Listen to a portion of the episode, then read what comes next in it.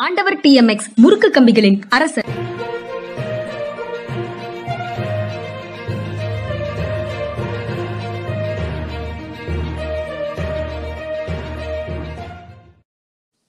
வணக்கம் இது மனிதா மனிதா. வணக்கம் சார். வணக்கம்ங்க வணக்கம். தகைசால் தமிழர் சுதந்திர போராட்ட வீரர் தியாகி சங்கரையா நேற்று காலமானார் அப்படிங்கிறது பெரிய செய்தியாக இருக்குது. தமிழ்நாட்டில் மிக முக்கியமானது ஒரு பெயராக சங்கரையா பெயர் இருக்கு. சுதந்திர போராட்ட வரலாறு கொண்டவர் சிறைவாசம் தலைமறைவு வாழ்க்கை அப்படின்னு அவரை பொதுவுடைமை இயக்க வரலாற்றில் இருந்தோ விடுதலை போராட்ட வரலாற்றில் இருந்தோ தமிழ்நாட்டின் வரலாற்றில் இருந்தோ பிரித்து பார்க்க முடியாத ஒரு மா மனிதராக தகைசால் தமிழராக சங்கரையா இருக்கிறாரு. யார் யாரு அவங்க அவருக்கு என்னென்ன பட்டங்கள் கொடுக்காமல் மறுத்தார்கள் என்பது குறித்து யாரும் கவலைப்படல. அவங்க யாரும் வரலாற்றின் பக்கங்கள்ல ஒரு ஓரத்துல கூட இடம்பெற மாட்டாங்க. ஆனா இவர் மக்களுடைய மனதிலேயும் தமிழ்நாட்டினுடைய வரலாற்றிலையும் நீக்க மற நிறைந்திருக்கிறார் அப்படிங்கிறது முக்கியமான செய்தியாக இருக்குது சார். நீங்க அவருடைய வாழ்க்கையை நீங்க எப்படி பாக்குறீங்க சார்? நிறைவான ஒரு வாழ்க்கை. வாழ்க்கையில் நிறைவுங்கிறது வந்து எல்லா வெற்றிகளையும் அடைவதில்லை. சரியான வெற்றிகளை நோக்கி பயணித்துக் கொண்டே இருப்பதுதான் நிறைவான வாழ்க்கையின் அடையாளம். அப்படி சரியான வெற்றியை நோக்கி பயணித்துக் கொண்டிருந்தவர். பெரியார் அளவுக்கு இல்லைனாலும் பெரியார் குடும்ப அளவுக்கு செல்வந்தர் இல்லைனாலும் இவங்க குடும்பம் வந்து ரொம்ப வசதியான குடும்பம். அந்த வசதியான குடும்பத்திலிருந்து வந்தவர் மதுரை சென்ட் மேரி ஸ்கூல்லையும் அடுத்து யூனியன் ஸ்கூல்லையும் படிச்சுட்டு அமெரிக்கன் காலேஜில் வந்து படிப்பை தொடர்ந்தவர். கல்லூரியில் வந்து இறுதி தேர்வு எழுத முடியாத நிலை ஏற்பட்டது. அந்த சுதந்திர போராட்டத்தில் ஈடுபட்டதன் காரணமாக. அதனால படிப்பு வந்து பாதியிலேயே டிகிரி இல்லாமலே படிப்பு முடிஞ்சிருச்சு. படிப்பு முடிஞ்சிருச்சு. டிகிரி பரீட்சை எழுத வேண்டிதான் பாக்கி. அந்த நேரத்தில் இவருக்கு வந்து பரீட்சை எழுத முடியாத அளவுக்கு இவர் கைது செய்யப்பட்டு வேலூருக்கு எங்கே கொண்டு போயிட்டாங்க நினைக்கிறேன். அதனால இங்கிருந்து அவரால் பரீட்சை எழுத முடியல. ஆனால் அதை பற்றி அவர் கவலைப்படல. அவருடைய வாழ்க்கை பார்த்தீங்கன்னா அவருடைய பரிணாம வளர்ச்சி. அது ஒவ்வொருத்தருக்கும் வந்து ஒரு பரிணாம வளர்ச்சி இருக்கும். அவருடைய பரிணாம வளர்ச்சின்னு சொல்லி பார்த்தா முதல்ல வந்து விடுதலை இந்திய நாட்டின் விடுதலை வெள்ளையர்களிடமிருந்து நம் நாட்டிற்கு விடுதலை அப்படிங்கிறது தான் அவருடைய முதல் குரலாக இருந்தது. தமிழுக்காக வேண்டி இந்திய எதிர்ப்பு போராட்டம் அப்படிங்கிறதுலே அவர் ரொம்ப தீவிரமாக இருந்தார். அதனால இந்த கலை இலக்கியங்கள் இதெல்லாம் ரொம்ப ஆர்வம் காட்டினார். இவைகளின் மூலமாக பாமரர்களை சென்று அடைய முடியும் அப்படிங்கிற நம்பிக்கை வந்து அவருக்கு இருந்தது. அது திமுகவும் அதை நம்பிச்சு அது ரொம்ப ரொம்ப வெற்றிகரமாக நிறைவேற்றி காட்டினது திமுக. இவங்க வந்து கம்யூனிஸ்டுகள் அந்த அளவுக்கு வெற்றி அடையல தமிழ்நாட்டில் அப்படிங்கிறது உண்மைதான். இப்போ முதல்ல நாட்டுடைய விடுதலையை பற்றி யோசிக்கும் பொழுது அந்த விடுதலைக்காக பாடுபட்ட எல்லாரையுமே கூப்பிட்டு மீட்டிங் போட்டிருக்காரு. ராஜாஜியை கூப்பிட்டு மீட்டிங் போட்டிருக்காரு. சத்தியமூர்த்தியை கூப்பிட்டு மீட்டிங் போட்டிருக்காரு. முத்துராமலிங்க தேவரை கூப்பிட்டு மீட்டிங் போட்டிருக்காரு. அதுக்கப்புறம் வந்து நேதாஜி கலந்துகிட்ட மீட்டிங்ல கலந்துருக்காரு. இவர் கலந்துகிட்டாருன்னா பார்வையாளரை என்னைக்குமே கலந்துகிட்டது இல்லை active participant one of the prime movers of the meeting அப்படிங்கிற அளவு தான் கலந்துருக்காரு அந்த சின்ன வயசுலயே. அதுக்கப்புறம் ஏ கே கோபாலன் வந்து அவங்க தாத்தா வந்து தாய் வழிபட்ட தாத்தான்னு நினைக்கிறேன். அவர் வந்து இதில் வந்து குடியரசு பத்திரிகை சந்தாதாரராக இருந்தார். பெரியார் கொள்கையில் ரொம்ப தீவிரமான நம்பிக்கை உள்ளவராக இருந்தார். அதனால அந்த சூழ்நிலை வளர்ந்த இவருக்கு வந்து அந்த பெரியாருடைய விடுதலை இதெல்லாம் வந்து படிக்கிற வாய்ப்பு வந்து கிடைச்சது. அதில் வந்து இந்த சாதி மறுப்பு இதெல்லாம் இவர் வந்து ரொம்ப ஈர்த்தது. அதனால வந்து அதில் வந்து ரொம்ப ஆர்வமுடையவராக இருந்தார். அதுக்கப்புறம் ஏ கே கோபாலன் வந்தார். தடை செய்யப்பட்ட காலத்தில் கம்யூனிஸ்ட் கட்சி தடை செய்யப்பட்ட காலத்தில் இங்கே வந்து ரகசிய மீட்டிங் நடத்தினார். ஒன்பது பேர் நான் நினைக்கிறேன் அந்த காலத்தில் வந்து இளைஞர்கள் வந்து கம்யூனிஸ்ட் கட்சியில் சேர்ந்தாங்க. அதில் ஒருத்தர் வந்து சங்கரையா. இந்த வளர்ச்சியை பார்த்தீங்கன்னா சங்கரையாவுடைய பரிணாம வளர்ச்சி அப்படிங்கிறது எப்படின்னா மதுரையில மதுரை மதுரையில கம்யூனிஸ்ட் கட்சிக்கான கிளை ஒன்றை ரகசியமாக தொடங்கி இருக்கிறாங்க. அந்த மதுரை கிளையில ஒன்பது பேர் ஆமா ஒன்பது பேர். அதுல ஒருத்தர். அதுல ஒருத்தர் இவர் இருந்தார். இப்போ பாரம்பரியமான சொல்லலாம் மூணாவது தலைமுறையாக இருந்த இவர் தாத்தா காலத்திலிருந்து திராவிடர் கட்சியில வந்து இருந்தாங்களே இவர் எப்படி கம்யூனிஸ்ட் கட்சிக்கு போனாரு அப்படின்னா அவருடைய பரிணாம வளர்ச்சி. நான் திரும்ப திரும்ப அவருடைய பரிணாம வளர்ச்சி சொல்றேன். பரிணாம வளர்ச்சி ஒவ்வொருத்தருக்கும் பரிணாம வளர்ச்சி வேற வேற மாதிரி இருக்கும். அவருடைய பரிணாம வளர்ச்சி எப்படின்னா அவர் எப்படி பார்த்தாருன்னா ஆமாம் இந்த திராவிடர்களுடைய வாழ் வளர்ச்சி சமநீதி இதெல்லாம் பத்தி சொல்றவங்க வந்து நிச்சயமாக உயர்ந்தவர்கள் தான் ஆனால் பொது உடைமை கட்சி என்பது உலகிற்கே பொதுவானதாக அப்படிப்பட்ட வர்க்க போராட்டங்களை முன்னின்று நடத்துவதாக இருக்கிறது அப்படின்னு சொல்லி அவர் நினைச்சதுனால அவர் தன்னை வந்து கம்யூனிஸ்ட் கட்சியோட ஐக்கியப்படுத்திக்கிட்டார். ஒரு தரம் ஐக்கியப்படுத்தினவர் கடைசி வரை அந்த ஆயிரத்தி தொள்ளாயிரத்தி அறுபத்தி நாலுல வந்து பிரிவு வந்தது பிளவு வந்தது கம்யூனிஸ்ட் கட்சியில. இடது கம்யூனிஸ்ட் கட்சி என்று அழைக்கப்பட்ட மார்க்சிஸ்ட் கம்யூனிஸ்ட் கட்சியோட இவர் வந்து one of the founding people there அந்த மாதிரி இருந்தார். கடைசி வரைக்கும் தன்னுடைய கொள்கையில வந்து கொஞ்சம் கூட மாறுபடாம ஆஹ், முதல்ல வந்து தனித்து நின்றே போட்டியிட்டார்கள் கம்யூனிஸ்டுகள் யார் கூடயும் கூட்டு வைக்கக்கூடாதுன்னு ஒரு காலத்துல இருந்தாங்க. ஆயிரத்தி தொள்ளாயிரத்தி அறுபத்தி ஏழுல அந்த நிலைப்பாட்டை மாற்றி கொண்டார்கள். முதல்ல தனித்து நின்று போட்டியிட்ட போது ரெண்டு தடவை தேர்தலில் நின்று தோல்விட்டிருக்கிறார் அந்த தோல்வி அவர் பெருசா அடிச்சதில்லை நம்ம வந்து இந்த மாதிரி சங்கரையா நல்லகண்ணு இவர்களெல்லாம் தோற்கடித்த பெருமை தமிழினத்திற்கு உண்டு. அவங்க அவரையும் தோற்கடிச்சிருக்காங்க இவரையும் தோற்கடிச்சிருக்காங்க. அடுத்த ஆயிரத்தி தொள்ளாயிரத்தி அறுபத்தி ஏழுல கூட்டணி வந்ததுக்கு அப்புறம் இவர் வந்து அறுபத்தி ஏழுல ஜெயிச்சார். அப்புறம் எழுபதுலயும் எழுபத்தி ஏழு மூணு தடவை அதுக்கப்புறம் ஜெயிச்சார் சட்டமன்ற ஆமா. இதுல திருவள்ளுவர் சிலை திறப்பு விழாவுக்கு வந்து இவரும் அழைக்கப்பட்டிருந்தார். எல்லாரோடையும் நல்ல நேசமான ஒரு உறவு வைத்திருந்தார். எல்லாருக்கூடையுமே. இவர் காமராஜ் கூட ஜெயில் க- ஜெயில் நாட்களை கழித்திருக்கிறான்னு சொல்றாங்க. சஞ்சீவ் ரெட்டி கூட ஜெயில் நாட்களை கழித்திருக்கிறான்னு சொல்றாங்க. எட்டு ஆண்டுகள் சிறையில் இருந்தார் ஏறத்தாழ எட்டு ஆண்டுகள். மூன்று ஆண்டுகள் தலைமுறை வாழ்க்கை நடத்த வேண்டிய ஆகஸ்ட் ஆகஸ்ட் பதினாலாம் தேதி தான் நாற்பத்தி ஏழு ஆயிரத்தி தொள்ளாயிரத்தி நாற்பத்தி ஏழு ஆகஸ்ட் பதினாலு இரவுல தான் வந்து விடுதலை அந்த மதுரை அந்த மதுரை சதி வழக்குல இருந்து இது வந்து குற்றம் இது குற்றம் குற்றம் சாட்டுவதற்கான எந்த முகாந்தரமும் இல்லை அப்படின்னு நீதிபதி சொல்லி அவருக்கு வந்து 14th ஆகஸ்ட் வந்து நைன்டீன் ஃபார்ட்டி செவன் நாடு விடுதலை ஆவதற்கு ஒரு நாள் முன்னதாக இவர் விடுதலையானார் அந்த நேரத்துல. இந்த திருவ திருவள்ளுவர் சிலை திறப்பு விழா நடக்கும்போது கூட எல்லாருமே வந்து வள்ளுவரை புகழ்வார்கள் கலைஞரை புகழ்வார்கள் நிப்பாட்டிக்குவாங்க. ஆனா இவர் அந்நியாரம் பேசுனது வள்ளுவர் எந்த வழியை காட்டினாரோ அந்த வழியில் இன்று நாம் வாழ்ந்து கொண்டிருக்கிறோமா என்பதை பற்றி நாம் தீவிரமாக சிந்திக்க வேண்டும். he was critically look at looking at the Tamil society. Like an elderly member of the Tamil society it was not destructive. It was very creative அவருடைய விமர்சனங்கள் எல்லாமே வந்து கிரியேட்டிவாக இருந்தது. மிக பெரிய மனிதர் தகைசால் தமிழர் என்ற பட்டத்திற்கு முழுக்க முழுக்க தகுதியானவர். இப்படிப்பட்ட மனிதருக்கு நல்ல கண்ணு சங்கரையா போன்றவர்களுக்கு அந்த பட்டம் அளிக்கப்படும் பொழுது அந்த பட்டம் சிறப்பு பெறுகிறது என்பதுதான் உண்மை. சந்தேகமே இல்லாமல் அவருக்கு அதுக்குன்னு கொடுத்த பணம் பத்து லட்சம் ஒரு கோடியோ ஏதோ பணம் வந்து தமிழக அரசு கொடுத்து அடுத்த நிமிஷமே அதை வந்து நன்கொடையை கொடுத்துட்டு போயிட்டார். அந்த மாதிரியான பெரிய மனிதர். மக்களுக்காக வேண்டி வாழ்ந்தவர். அந்த பா. ஜீவானந்தருடைய பாடல்கள்லாம் வந்து பல மேடைகளில் வந்து அது அவைகள் ஒலிப்பதற்கு ஏற்பாடு செய்திருக்கிறது. காலுக்கு செருப்பும் இல்லை கால் வயிற்று கூழும் இல்லை பாழுக்கு உழைத்தோமடா தோழனே பசையற்று போனோமடா. பாலின்றி பிள்ளை எழும் பட்டினியால் தாயெழுவாள் வேலையின்றி நாம் எழுவோம் வீடு முச்சூடும் அழும். உழைத்து உழைத்து இழைத்தவனே பொறுத்து பொறுத்து பொறுமை பூத்தவனே நீ உயர்த்து உயர்த்து உரிமை குரலை போன்ற பாடல்கள் இவர் இவருடைய முயற்சியினாலும் அவைகள் கூட்டங்களில் அரங்கேற்றப்பட்டன. கலை இலக்கியம் இதில் ரொம்ப ஆர்வமுடன் இருந்தார். ஆம், கிட்ட வந்து எங்களுக்கு ரொம்ப மூத்தவர். இப்போ அவருக்கு ஏறக்குறைய தொண்ணூறு வயசு இருக்கும். அவருடைய பேர் மறந்துட்டேன். தமிழர். இந்த இதில் தான் இருக்கார். சென்னையில் தான் வாழ்கிறார். பாலசுப்ரமணியன் நினைக்கிறேன். அவர் ஒரு தரம் ஜோதிபாசிட்ட வந்து வேலை பார்த்துக்கிட்டு இருக்கும்போது ஐயா எனக்கு ஒரு சிறிய சந்தேகம். அவர் தன்னுடைய பயோகிராஃபி எழுதியிருக்காரு. ஐயா எனக்கு ஒரு சிறிய சந்தேகம்னாரு. ஒன்று ஜோதிபாசு அந்த வழக்கமான இறுக்கமான முகத்தோட என்ன சந்தேகம்? அப்படின்னாரு. ஐயா கம்யூனிஸ்டுகள் என்றால் சிரிக்கவே கூடாது என்று ஏதாவது சட்டத்திட்டம் இருக்கிறதா ஐயா? அப்படின்னு சொல்லி கேட்ட உடனே பாசுவுக்கு சிரிப்பு வந்துருச்சு சிரிச்ச உடனே நன்றி ஐயா நான் என்னுடைய நிலைப்பாட்டை மாற்றிக்கொண்டேன்னு சொல்லி சொல்லிட்டு இவர் வந்துட்டாரு. ஏன்னா பாஸ் அவ்வளவு லேசா சிரிக்க மாட்டாரு. பார்த்தா எப்பயுமே ரொம்ப சீரிய நரசிம்மராவ் இருந்தாரு. அது மாதிரி எப்பயுமே சீரியஸான முகமா இருக்க மாதிரி தான் தெரியும். அவர் சிரிச்சு நான் பார்த்திருக்கேன். அவரு இதெல்லாம் மீட்டிங்லாம் இல்லாம சர்க்கியூட் ஹவுஸ்ல வந்து எல்லா மீட்டிங் முடிஞ்சதுக்கு அப்புறம் லுங்கி ஆமா சாப்பிட்டு லுங்கி கட்டிட்டு சாப்பிட வருவார். அந்நேரம் வந்து ரொம்ப சுதந்திரமா சிரிச்சு பேசிட்டு இருப்பார். ஆனால் திரு சங்கரையா அவர்களை பற்றி நான் கேள்விப்பட்டது வந்து அப்படி அந்த இறுக்கமான முகம் இருந்ததில்லை அப்படின்னு சொல்லி கேள்விப்பட்டிருக்கேன். ஆளுநர் பட்டம் கொடுக்கிறாரா இல்லையாங்கிறது பிரச்சனை இல்லை. தமிழ்நாட்டு மக்களுடைய மனதில் அவர் என்றென்றும் நிறைந்திருக்கிறார் அப்படிங்கிறது ஒரு முக்கியமான செய்தியாக இருக்கு. இது மாதிரி பல்வேறு போராட்டங்களில் ஈடுபட்ட தலைவர்களுக்கு யார் யார் எந்தெந்த சமயங்கள்ல கௌரவி கௌரவம் கொடுத்தார்கள் அப்படிங்கிறதோ அல்லது கௌரவம் மறுத்தார்கள் என்பதோ வரலாற்றுல இடம்பெறுவது இல்லை. அவர்கள்தான் எப்போதும் வரலாற்றின் பக்கங்கள்ல நிறைந்திருக்கிறார்கள்ங்கிறது பல எடுத்துக்காட்டுகள் இருக்கு. ஆனாலும் தெரியாமல் சிலர் ஆடிக்கொண்டே இருக்கிறார்கள் அப்படிங்கிறது இந்த நிகழ்வுல தான் தெரியுது.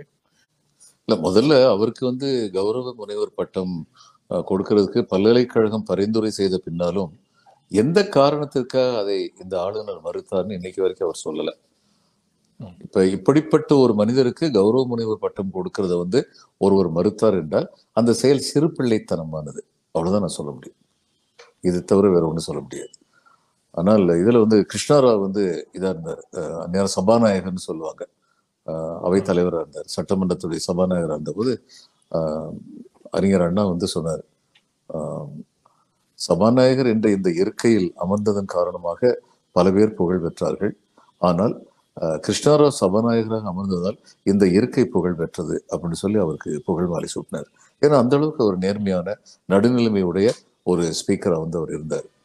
அதே மாதிரி தான் ஆஹ், சங்கரையா நல்லக்கண்ணு போன்றவர்களை பற்றி பேசும் பொழுது அதே போல்தான் பேசத் தோன்றும். உண்மையாகவே தகைசால் தமிழர் என்ற பட்டத்திற்கு மிக மிக பொருத்தமானவர். அவருக்கு பட்டத்தோடு சேர்த்து கொடுத்த பண முடிப்பு அந்த இடத்துலயே வச்சு நன்கொடையை கொடுத்துட்டு வந்து போயிட்டார்.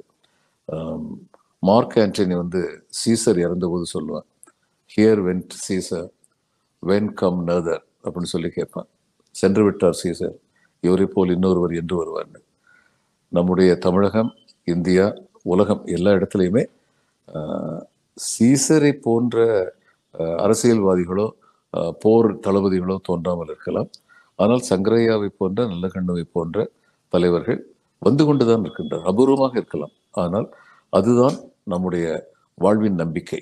இப்படிப்பட்டவர்கள் இருக்கிறார்கள் வாழ்ந்து காட்டுகிறார்கள் நெறிமுறைகளை சொல்லுகின்றார்கள் அப்படிங்கிறது தான் எதிர்காலத்தை பற்றிய நம்பிக்கை. ஜவஹர்லால் நேரு தன்னுடைய பெட்சைட் டேபிளில் ராபர்ட் ஃப்ராஸ்ட்ங்கிற ஆங்கில கவிஞர் எழுதின நான்கு வரிகளை வைத்திருந்தார். The woods are lovely dark and deep but I have promises to keep and miles to go before I sleep and miles to go before I sleep என்ற அந்த கவிதை வரிகளை ஜவஹர்லால் நேரு வச்சிருந்தார் வனங்கள் மிக அழகாக மிக அடர்த்தியாக மிக ஆழமாக இருக்கின்றன. ஆனால் இந்த வனத்தில் பயணம் செய்யும் எனக்கு நிறைவேற்ற வேண்டிய கடமைகள் இருக்கின்றன. நான் செல்ல வேண்டிய தூரம் வெகு தூரம் நான் செல்ல வேண்டிய தூரம் வெகு தூரம் என்பதாக தமிழில் அந்த கவிதையை சொல்லலாம். அதே போல்தான் சங்கரையா போன்றவர்கள் உணர்ந்தார்கள். வெற்றி என்பது எவ்வளவு முக்கியம் என்பதை விட அனைவருடைய வெற்றிக்கான பயணம் என்பது மிக முக்கியமானது என்று உணர்ந்து செயல்பட்டவர் திரு சங்கரையா. அவருக்கு அஞ்சலி செலுத்த தமிழகமே கடைப்பட்டிருக்கிறது கடமைப்பட்டிருக்கிறது. அவர் டிகிரி ஃபைனல் எக்ஸாம் எழுதுறதுக்கு ஒரு இரண்டு வாரத்துக்கு முன்னால தான் ஆர்ப்பாட்டம் போராட்டம் நடத்துறாரு. அந்த போராட்டத்துல அவர் பதினெட்டு மாதங்கள் சிறைக்கு போகிறார். அதனால இறுதி தேர்வுகளை எழுத முடியல. அவருக்கான வாய்ப்பு கொடுக்கப்படுகிறது. அரெஸ்ட் பண்ணல. நீ பரீட்சை எழுதிட்டு இப்படியே லைனை மாத்திட்டு போயிடுறியா அப்படின்னு கேக்குறாங்க. ஆனா அவர் வந்து விடுதலை தான் எனக்கு முக்கியம். படிச்சு டிகிரி வாங்கி வேலைக்கு போறது என்னுடைய நோக்கம் இல்லை அப்படின்னு சொல்லிட்டு ஜெயிலுக்கு தான் போயிருக்கிறாரு பதினெட்டு மாசம். அதுக்கு. பிறகு மதுரை மதுரை சதிவிலக்கு அதெல்லாம் பல சதிவிலக்குகள் மூலமாக வெள்ளையர் ஆட்சி வந்து அவரை சிறைக்கு அனுப்பி ஆயிரத்தி தொள்ளாயிரத்தி நாற்பத்தி ஏழு ஆகஸ்ட் பதினாலாம் தேதி இரவு தான் அவரை சிறையில் இருந்து விடுவித்திருக்கிறார்கள்ங்கிறதும் அவரை பற்றிய குறிப்புகள்ல இருந்து அறிய முடியுது சார் இவ்வளவு விடுதலை போராட்ட வரலாற்றில இருந்தும் தமிழ்நாட்டினுடைய வரலாற்றில இருந்தும் இந்தியாவின் வரலாற்றில இருந்தும் பொதுவுடைமை இயக்க வரலாற்றுகள் வரலாற்றில இருந்தும் அந்த பக்கங்கள்ல இருந்தும் அவரை பிரிக்கவே முடியாது. ஆனா அவருடைய புகழை ஒரு கையெழுத்து மூலமாக கையெழுத்து போடாமல் இருப்பதன் மூலமாக மறைத்து விடலாம் அப்படின்னு நினைப்பவர்கள் தான் நமக்கு சிரிப்புக்குள்ளாகிற மாதிரி இருக்கிறாங்க. பூனை கண்ணை மூடிக்கொண்டால்.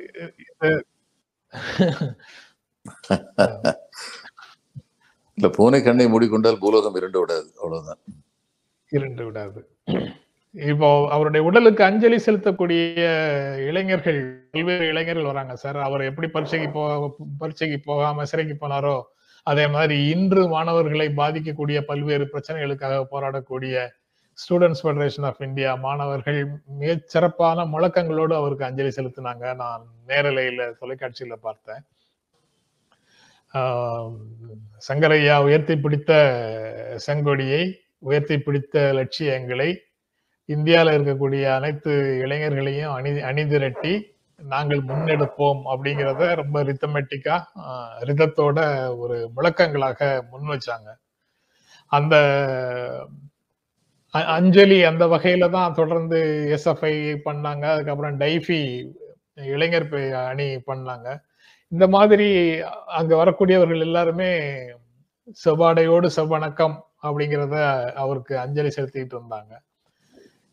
இந்த மாணவர்கள் மத்தி நேற்று படித்த மாணவர்களை பற்றி நேற்று கொஞ்சம் பேசணும் சார். மத்திய பிரதேசத்தில் இருக்கக்கூடிய படி- படித்த மாணவர்களை பற்றி. இவர்களும் இளைஞர்கள் தான் அப்படிங்கிறது அந்த காட்சியை பார்க்கும்போது தோணுச்சு.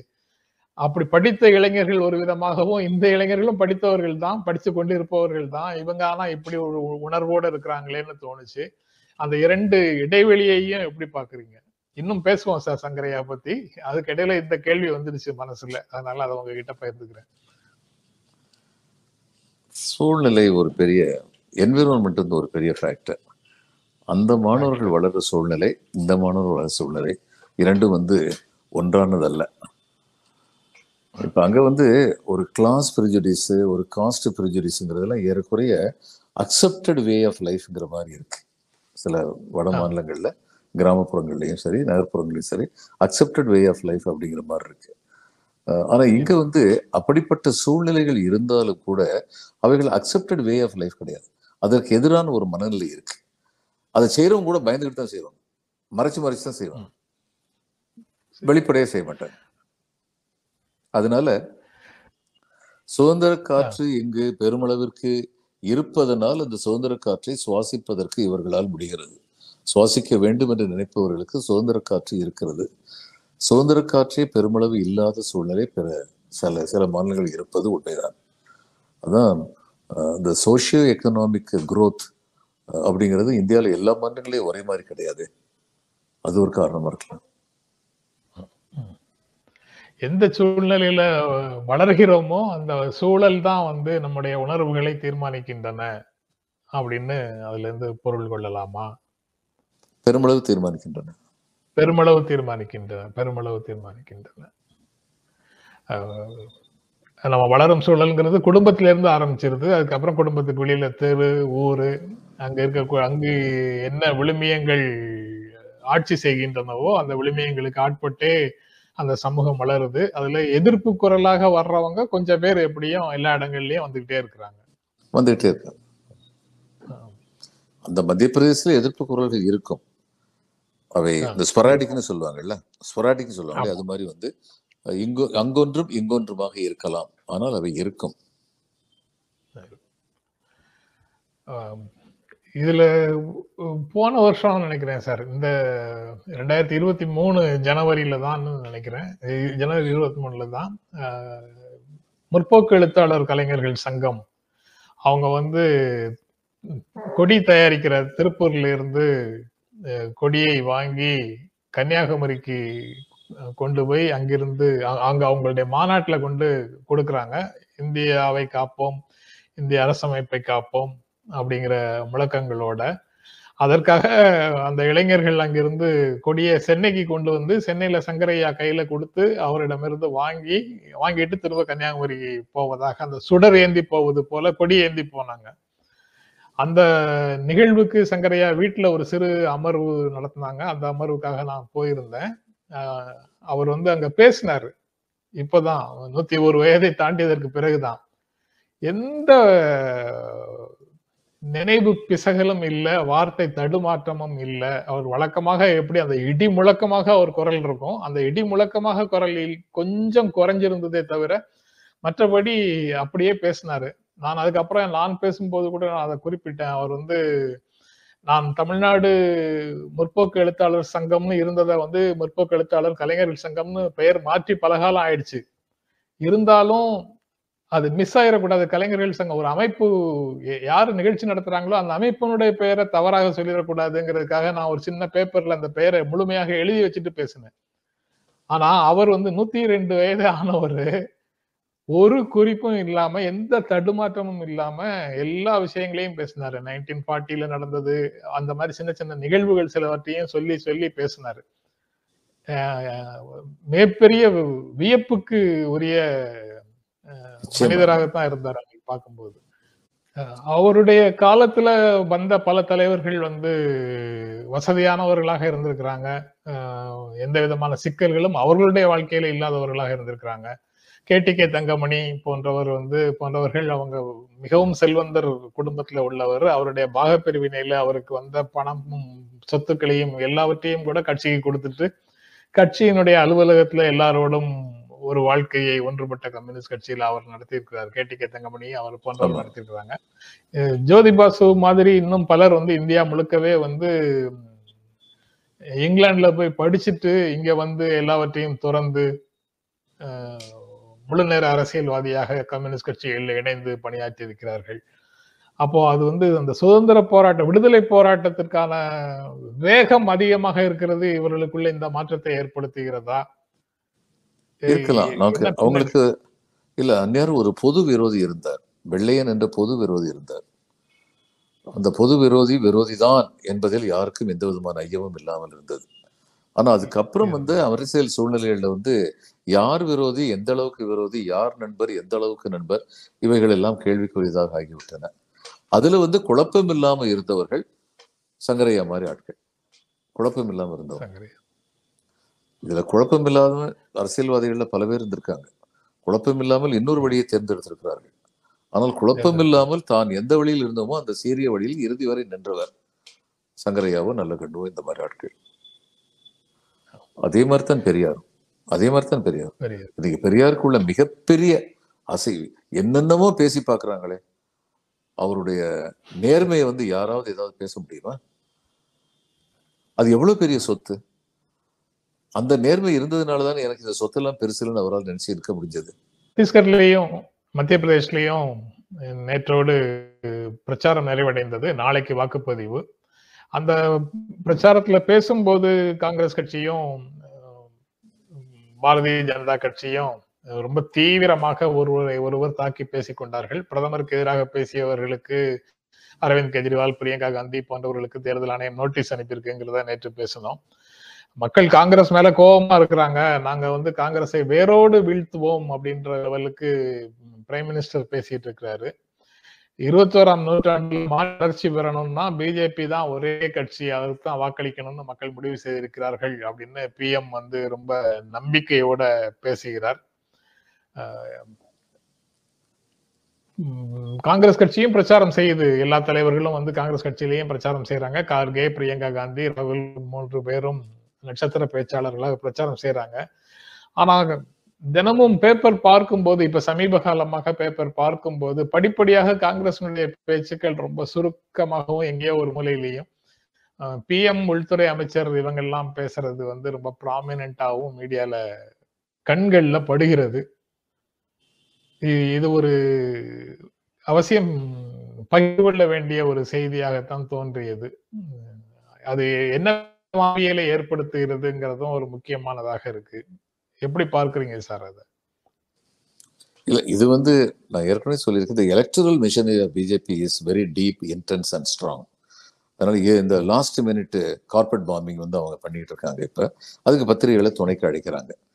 இதனால இந்த பத்திரிகையில வந்து இவர் தேவலால் ஒரு தான் சொன்னார் இந்த இது வந்து நம்முடைய தேர்தல் அறிக்கையை வெளியிடலையே வெளியிடலையேன்னு சொல்லி லேட் ஆகுதுன்னு சொன்னபோது தேவிலால் வந்து சொன்னாரா ஆமாம் இந்த டிவி பார்க்குறவனும் இந்த இங்கிலீஷ் நியூஸ் பேப்பர் பார்க்குறவனும் மட்டும்தான் இந்த தேர்தல் இருக்கே படிக்க போகிறேன் இதை போய் ஏன் பேசுகிறேன் மக்கள்கிட்ட போய் நில்லுங்கப்பா அதுதான் ரொம்ப முக்கியம் அப்படின்னு சொல்லி சொன்னாராம். ரொம்ப முக்கியமான வார்த்தை அது வந்து. அதே மாதிரி தான் நீங்கள் வந்து மக்கள்கிட்ட போய் யார் சொல்கிறேன் எனக்கு ஒரு பயம் என்னன்னா பிஜேபி மக்கள்கிட்ட ஊடுருவி ரொம்ப நாள் ஆச்சு. காங்கிரஸ் அந்த அளவுக்கு அந்நேரம் வந்து வேலை பார்க்கல. இப்பயாவது மக்கள்கிட்ட போகிறாங்களா ஏன்னா ராகுல் காந்தி சொல்றது நீங்களும் நானும் எலக்ட்ரானிக் மீடியாவும் பிரிண்ட் மீடியாவும் மட்டும் பார்த்தா பத்தாது. அந்த பொதுக்கூட்டத்தில் உள்ளவங்க மட்டும் பார்த்தா பத்தாது. அந்த மெசேஜ் எல்லாருக்கும் போய் சேருதா? இவர் வந்து முட்டாள்களின் ராஜா அப்படின்னு சொல்லி ராகுல் காந்தி வந்து கூப்பிடுறாரு. பிரதமர் இது ஒரு பிரதமருக்கு அழகா. இதை பத்தி ஏன் காங்கிரஸ் வந்து தேர்தல் கமிஷன்ல கம்ப்ளைண்ட் பண்ணாம இருக்காங்க? பண்ணணும். இது வந்து ஒரு அபியூஸ் தான். இவருக்கும் நோட்டீஸ் அனுப்பணும் நோட்டீஸ் அனுப்பாம இருந்தாங்கன்னா தேர்தல் ஆணையத்தை கேள்வி கேட்கணும். அதனால you have to you have to fire on all your cylinders at the time of election அது ரொம்ப முக்கியம். காங்கிரஸ் எந்த அளவுக்கு பண்றாங்க ரொம்ப ரொம்ப முக்கியமான இடத்துல ரெண்டு விஷயம் நீங்க சொல்றதுல எனக்கு படுது சார். கார்பெட் பாம்பிங் அப்படின்னு சொன்னீங்க. கொத்து குண்டுகளை தூக்கி வீசுகிறார்கள் பிரச்சாரத்துல. அதனால அதுல இருந்து யாரும் தப்பவே முடியாது அப்படிங்கிற லெவல்ல கொத்து குண்டுகளை தூக்கி வீசுகிறார்கள் ஒண்ணு. இன்னொன்னு இப்போ மக்களிடத்துல ஊடுருவி ரொம்ப நாள் ஆச்சு அப்படிங்கிறது எல்லா வகையிலும் எதிர் பிரச்சாரத்தை செய்யணும் அப்படிங்கிறது ஒரு அவசியமான விஷயம். இதுல எதிர் பிரச்சாரம் ஒரு இடத்துல ரொம்ப முக்கியமான இடங்கள் ஒரு இடத்துல வந்து போகவே இல்லை. அது வந்து மக்களிடத்துல அதையெல்லாம் யாரும் க- எடுக்க மாட்டாங்கன்னு விட்டுறாங்களான்னு தெரியல சார். ஜனநாயகத்தினுடைய தூண்களாக கருதப்படுகின்ற லெஜிஸ்லேச்சர் ஜுடிஷியரி எக்ஸிகியூட்டிவ் அந்த மூன்றுல இந்த லெஜி அரசியல்வாதிகளும் நிர்வாகமும் அதிகாரிகளும் இணைந்து செல்ல ஆரம்பித்து விட்டாங்கன்னா ஒரு நெக்சஸ் அவர்களுக்குள்ள வந்து விட்டது என்றால் மூன்றாவது தூணாக கருதப்படுகின்ற ஜுடிஷியரியால வேற எதுவும் செய்ய முடியல அப்படிங்கிறது ஒண்ணு. அதுக்கப்புறம் நான்காவது தூணாக பெயருக்கு சேர்த்து வச்சிருக்கிற மீடியாவை மீடியாவால ஒண்ணுமே செய்ய முடியாம டோட்டலா மீடியா வந்து செயலிழந்து போய் இருக்குது அப்படிங்கிறதையும் பார்க்க முடியுது. அது- அதைத்தான் நான் அதுல இருந்து புரிந்துக்கிறேன். ஆக இப்படி ஒரு சூழல்ல இந்த இரண்டு பேருடைய நெக்சஸ்ங்கிறது மற்றவர்களை மற்ற அமைப்புகள் மேல இருக்கக்கூடிய நம்பிக்கையை முற்றிலுமாக குலைக்கிறதுங்கிற பார்வை சரியா? இப்படி ஒரு நெருக்க நெருக்கம் இருந்ததுன்னா அவங்களுடைய அஜெண்டா தானே? இப்ப அதிகாரத்துல இருக்கக்கூடியவர்களுடைய அஜெண்டா தானே திரும்ப திரும்ப மேலோங்கி வரும். ஆமா அந்த அஜெண்டா தான் மேலோங்கி வரும். அவங்க வந்து தே ஹேவ் தி அட்வான்டேஜ் ஆனா அந்த அந்த அட்வான்டேஜ் அவங்களுக்கு. இருக்கு. அந்த அட்வான்டேஜ் அவங்களுக்கு இருக்குங்கிறத உணர்ந்து எதிர்க்கட்சிகள் செயல்படணும். இந்த இதுல வந்து அந்த காலத்துல வஞ்சிக்கோட்டை வாலிபன் ஒரு படம் வந்தது. அதுல மகாராஜாவுடைய குழந்தைகள் வந்து ரெண்டு பேரையும் திவான் வந்து மகாராஜாவுக்கு விசுவாசமா இருக்கிற திவான் வந்து எடுத்து போய் வளர்ப்பாரு காட்டுல இருப்பாரு. அங்க நாட்டுல சர்வாதிகாரம் புரிஞ்சுக்கிட்டு இருக்கிற சனாதி சேனாதிபதிக்கும் மகாராஜாவுடைய இளையராணி இளையராணியும் சேனாதிபதியுடைய தங்கை. இவங்க ரெண்டு பேருக்கு எதிராக கிளர்ச்சி நடத்தணும்னு சொல்லும்போது மக்கள்லாம் வருவாங்க. ஒரு ஒரு சின்ன டிராமா போடுவாரு. டிராமா போட்டு வீர உணர்வை எழுப்புவாரு. எழுப்பிட்டு மக்கள்கிட்ட பேசும்போது சொல்லுவார் ஆனால் ஒன்றை மறந்து விடாதீர்கள். நம் எதிரி மிக பலமானவன்.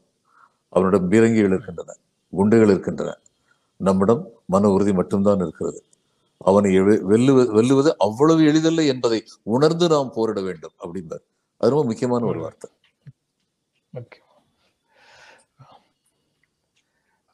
கற்பனையில ஜெயிச்சிருவோம் ஜெயிச்சிருவோம்னு நம்பிக்கை ஊட்டிட்டு கடைசியில ஒன்றும் இல்லாமல் போவதும் தப்பு. அதே சமயத்துல ஜெயிக்கிறது கஷ்டம்தான். ஆனா நம்பிக்கை இழக்காம போராடினால் வெற்றி சாத்தியம்தான் அப்படிங்கிறதையும் தொடர்ந்து முன்னெடுத்துக்கிட்டே போகணும் அப்படிங்கிற. ஒரு கருத்தை அந்த காட்சியில இருந்து புரிஞ்சுக்க முடியுது சார்.